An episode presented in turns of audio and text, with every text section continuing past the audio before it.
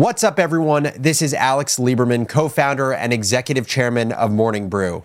Welcome back to Founder's Journal, my personal audio diary, where I give you, the business builder, the tools you need to think better in order to build better, whether that's building a business, a team, or a new product. Today, I am talking about being a generalist versus being a specialist and how you can succeed as a generalist. Let's hop into it. So from a young age, we are taught to specialize. We're told the only way to play a sport in college is to dedicate ourselves to one single sport at a young age. And I remember growing up feeling like shit as a kid because I told myself that I wasn't the best on the high school soccer team because I had dedicated myself to three other sports. So I dedicated myself to golf, to skiing, as well as to soccer, whereas everyone else was focused on just one sport. We're also told the only way to find a good job out of college is to pick a specific major like comp sci or economics, or that offers a specific knowledge base that employers want. And that's why I majored in business with a focus on finance and real estate. And we're convinced that the only way to succeed in our careers is to continue to specialize and pigeonhole ourselves and become a domain expert in whatever our area of work is. Basically, we've been taught our whole lives to subscribe to the Tiger Woods school of thought, which basically is start early, go as deep as possible, and put in your ten thousand hours. Just for those of you that don't know the Tiger Woods story, I'm actually reading it from the book Range by uh, David Epstein, which is an awesome read about the generalist and building out range. But for those of you that don't know the story, Tiger Woods had a golf club put in his hand at seven months old. And then he would drag it everywhere with him in addition to his baby walker. And by two years old, he was on national television hitting golf balls in front of Bob Hope. Just for context, at two years old developmentally, a child is supposed to be able to stand on their tippy toes or kick a ball. And so from the age of six months to literally today, the only sport that Tiger Woods had focus on was golf. He has truly achieved mastery through putting in his ten thousand hours. Now, I want to propose another option, not because the Tiger Woods method is the wrong method, but because I think there's another method that could be just as effective. An option that posits that being a generalist and having a range of skills and knowledge can serve you just as well in life and career. Because there is increasing evidence that some of the best performers of our time, from musicians to executives to athletes, subscribe more to the Roger Federer school of thought and less to the Tiger Woods school of thought. So if Tiger Woods was about starting early, going deep, and putting in your ten thousand hours, Roger Federer's story was completely different. Roger's mom was actually his coach, but she never actually coached him. Roger played every sport you could think of, but he didn't actually concentrate on tennis until he was in his teens. He played squash, he skateboarded, he played basketball, he played handball, he played tennis, he skied, he wrestled, he swimmed. And to this day, he believes what allowed him to develop great athleticism and great hand-eye coordination is because he didn't dive into any one sport too early, but instead became a well-rounded athlete in many different things.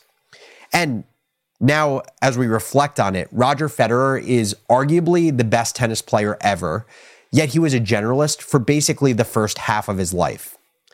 But Roger Federer is just one example. I think there's a formula from his experience that can be found in other top professionals and that you can apply to your own experience. So take Yo-Yo Ma, the world-renowned cellist. He focused on music in the same way that Federer focused on sports, but before even getting to the cello, he tried many instruments. He tried the piano, he tried the violin, and only through exploration and seeing what worked best for him and what his skills worked best with, that's what got him to focus on the cello. And there's actually a name for this. Top performers go through something that's known as a sampling period, where in the beginning, they spread their time across several things to see what they like most or that they're best at based on their skill set, and then they dive deep. Another example of this is the German national team. In the last few years, the German national team won the World Cup in soccer. And if you actually look at many of their top players, there's this pattern you can notice across them, which is many of them were late bloomers in soccer. They didn't actually go deep in soccer until their teens, rather than starting at a young age like Tiger Woods did for golf. And it makes a ton of sense when you think about it. We have seen so many stories of people who started specializing early and it led to them plateauing or burning out at a young age. Taking time to find your person profession fit, basically the human version of product market fit, makes so much sense. Yet so few of us focus on finding it, and we're told to focus on one thing so early. But there's another piece to the benefits of generalism beyond taking the time to find this idea of your ability and your interest fitting to the right profession. And this other concept is called cognitive flexibility. The world has never been less cookie cutter, and it's thanks to technology. Technology has sped things up, it's turned repeatable tasks into programs, and it has made our competitive advantage as a species creativity and improvisation. But when you think about it, that's the opposite of pure specialization, which is what we've been taught to do for our whole lives. Specialization, meaning the focus on one thing and going deep in that one thing, it works best when you're doing something that has clear constraints, and recognizing patterns is a really important part of the task. So think of golf, or being an electrician, or being a doctor that just does hip replacements. In these types of activities, memorization, muscle memory, and recognizing patterns pays huge dividends. But so much of knowledge work in today's day and age is less predictable than that. Managing people who have different ways of working, ideating totally new products at a company that find product market fit, or negotiating a new higher salary and benefits, specialization doesn't help with any of these things. Because in a world filled with ambiguity, nuance, and emotion, your ability to memorize processes and pattern match only goes so far. And that's why some of the greatest performers of modern society also have the greatest range. Here's an amazing stat for you. Nobel laureates, so people who won the Nobel Prize, they are at least twenty-two times more likely to partake as an amateur actor, a dancer, a magician, or another type of performer compared to other scientists that didn't win the prize. But let's get practical for a second. We live in a world where specialization is still what is rewarded, even if it's not necessarily where the world is going and what we should be doing as professionals. Employers value transferable skills, and being a specialist is really important, especially in bigger companies where every specific need has a specific employee tied to it, and especially if you're in the middle of your career. Said differently, how do you welcome range and being a generalist if you get paid to specialize further? Here's how I think about it. I believe exceptional professionals possess three kinds of knowledge. First is work agnostic knowledge. Second is context agnostic knowledge, and third is context specific knowledge.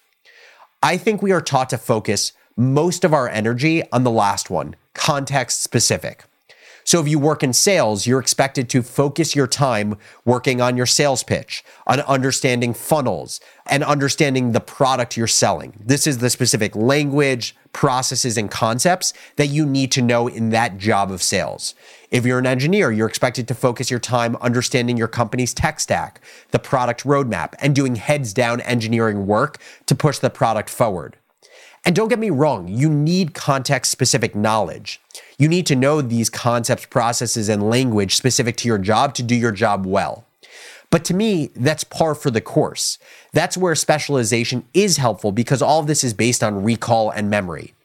My suggestion for you would be spend as much time front-loading your context-specific knowledge so then you can accumulate work and context-agnostic knowledge to stand out. Those are where you stand out, work and context-agnostic knowledge. And so context-agnostic knowledge doesn't mean do random things for the purpose of having them help you professionally. It means do things you think you could like or be good at for the purpose of growth. So for Roger Federer, that was playing many sports and then focusing in on tennis. For Yo-Yo Ma, that was playing violin, piano, ultimately to find out that he liked cello best. And if you do these things without expectation, it will inevitably have an impact on your professional ability. So it could be joining a debate club because you're just into the idea of debate and improving how you articulate. It could be volunteering at the local soup kitchen because you want to help the homeless. For me, it was running a magazine on campus at the University of Michigan to get more exposure to writers and artists. For Federer, it was playing six different sports. For Yo-Yo Ma, it was playing four different instruments. The most famous example of this is Steve Jobs, who took a calligraphy class, which inspired the original fonts that were used on the original Mac. Give yourself the time to explore and sample, and it becomes a win-win.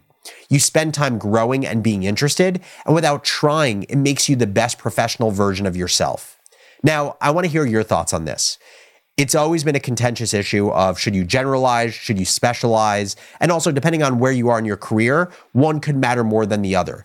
But I'd love to hear your thoughts on if you buy into the idea of generalizing, even if you are a specialist, and if you're a generalist, how you continue to add value in a world where we are rewarded for specializing.